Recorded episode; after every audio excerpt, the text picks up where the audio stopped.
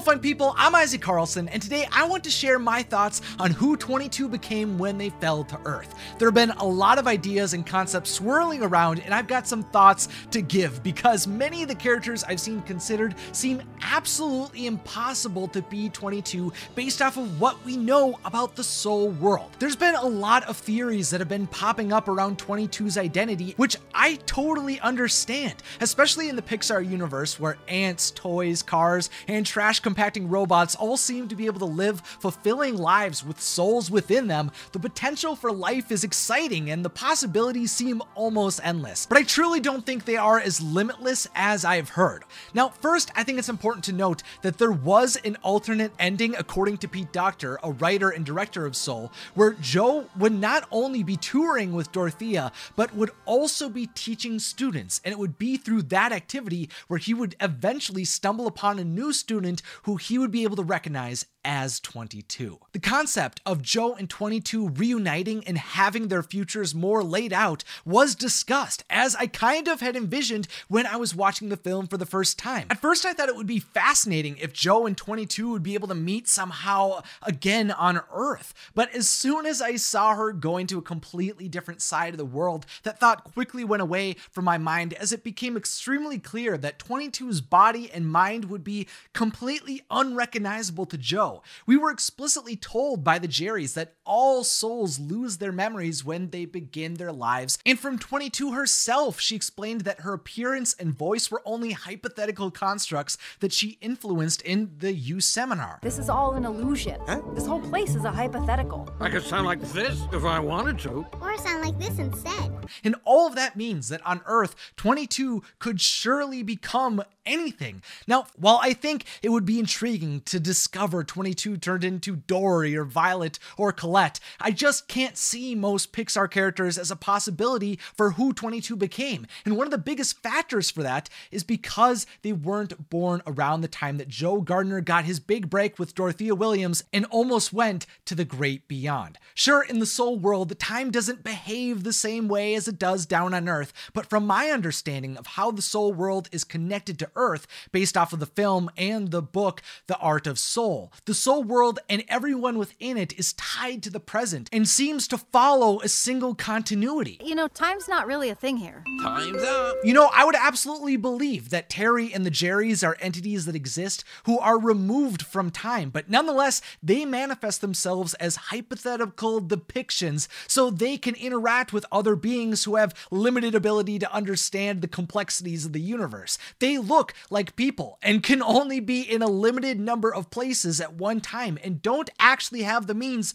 to see everything that is going on throughout time. If the Jerrys were truly entities who weren't connected to time at all, they wouldn't have mistaken Joe Gardner for someone else when he arrived at the U seminar because they would have already seen in the future who he was and what he would be able to accomplish with 22. You also can't be frightened by the future or impressed in the present as a being who sees all of time and space at once because you know everything that happens. All of this means that even the coming togethers of the universe are bound to some extent to the continuity of time on Earth. And this is further shown by where Terry goes when he tries to find 22 and Joe on Earth. If entities in the soul world could actually go to any point in the history of the universe, then Terry shouldn't have gone to the present to fix the count. He should have just gone to the moment on the path to the great beyond when Joe escaped. That leads me to believe that the portals opened in the soul world can't go to any point throughout time. And this continues to be seen throughout Soul. We've only ever seen souls connect to Earth in the present. In the zone, especially, we see artists, athletes, and passionate people there in the here and now. We aren't shown everyone who's connected to the zone from throughout time, it's just the people who are currently experiencing it. That's why Moonwind and his mystic friends meet at the same time every Tuesday. That's also why when Joe hopes to enter his body again in a thin spot in the zone, he sees himself in the hospital after his accident. Now, concentrate on where your body is. Joe can't decide to attempt to enter his body again right after he fell, even though I'm sure that would have been ideal since he was trying to get ready for his big performance that night. Instead, he sees himself in his now because while time works weirdly in the soul world, it's not completely removed from the present. Joe's soul is connected to his body in the now. We are even told the astral plane is a space in the soul world that can be unpredictable, but even there, every portal opened by the mystics continues to behave like the portals by the Jerrys. They all act as a gateway from the soul world to the present on Earth. And the art of soul goes on to explain that the astral plane adheres to the same laws in astrophysics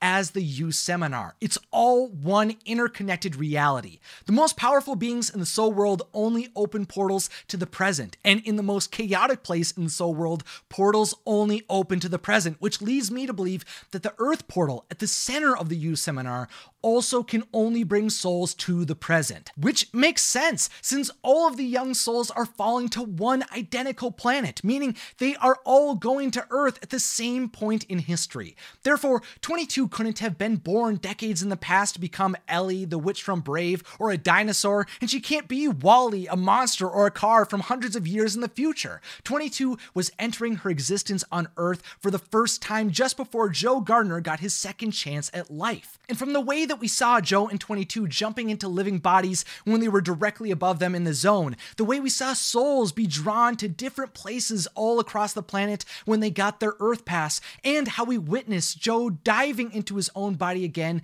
from the U seminar with 22's pass, I think it's clear that where 22 was heading when she fell is where she would be born. And knowing that, she doesn't seem to be falling to New York City to be near Joe. 22 appears to have fallen to Asia. So while it would have been incredible to have seen 22 fall and then imagine that a film like Inside Out would have taken place right afterward, showing 22 and Riley's eyes opening up for the first time, it's unlikely since Riley was actually born on the other side of the world to 22. And that's also true for other films like Up, A Bug's Life, and the human elements of Monsters Inc. Even though they seem to have settings that resemble modern times, nonetheless, the characters we meet are all from America. Now, there is a popular idea that I originally saw on TikTok of all places that 22 might become the main character of Pixar's upcoming film Turning Red, which, believe it or not, comes out in 2022. In that story, a young girl named Mei Lee experiences a coming of age story where she's dealing with her strong devotion to a boy band,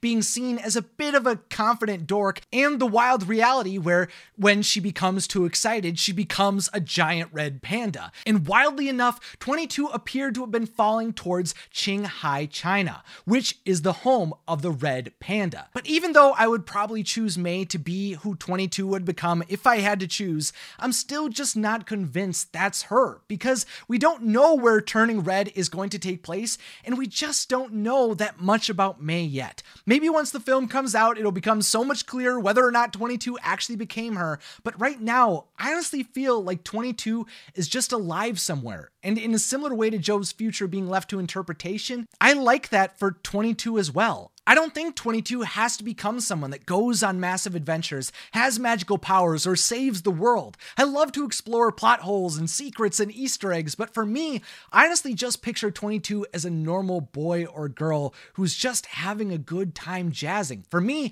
I love the realization that 22 fell to Earth in modern day Asia because that means that 22 gets to start a life of their own. We get to appreciate the character we knew before they become the person they are meant to be. As I said, in my video on Soul's ending, sure, 22 will likely grow to become snarky, bullheaded, goofy, and a bit insecure at times, but beyond those personality traits, 22's life is completely left open. 22 could be any race or gender and might become a billionaire philanthropist or a poor farmer or a hip hop dancer. She was pretty good at doing that, but we don't really know for sure either way. We truly have no way of knowing, which is a similar position that Joe is in. By observing how the soul world connects to Earth's present. Right now, I don't think 22 is ever going to see Joe again. I don't believe she's going to become a Pixar character we already know. And honestly, I just think that she's going to be a person like you or me who's just trying to have the happiest life she possibly can. But fun people, what do you think? Did 22 become a Pixar character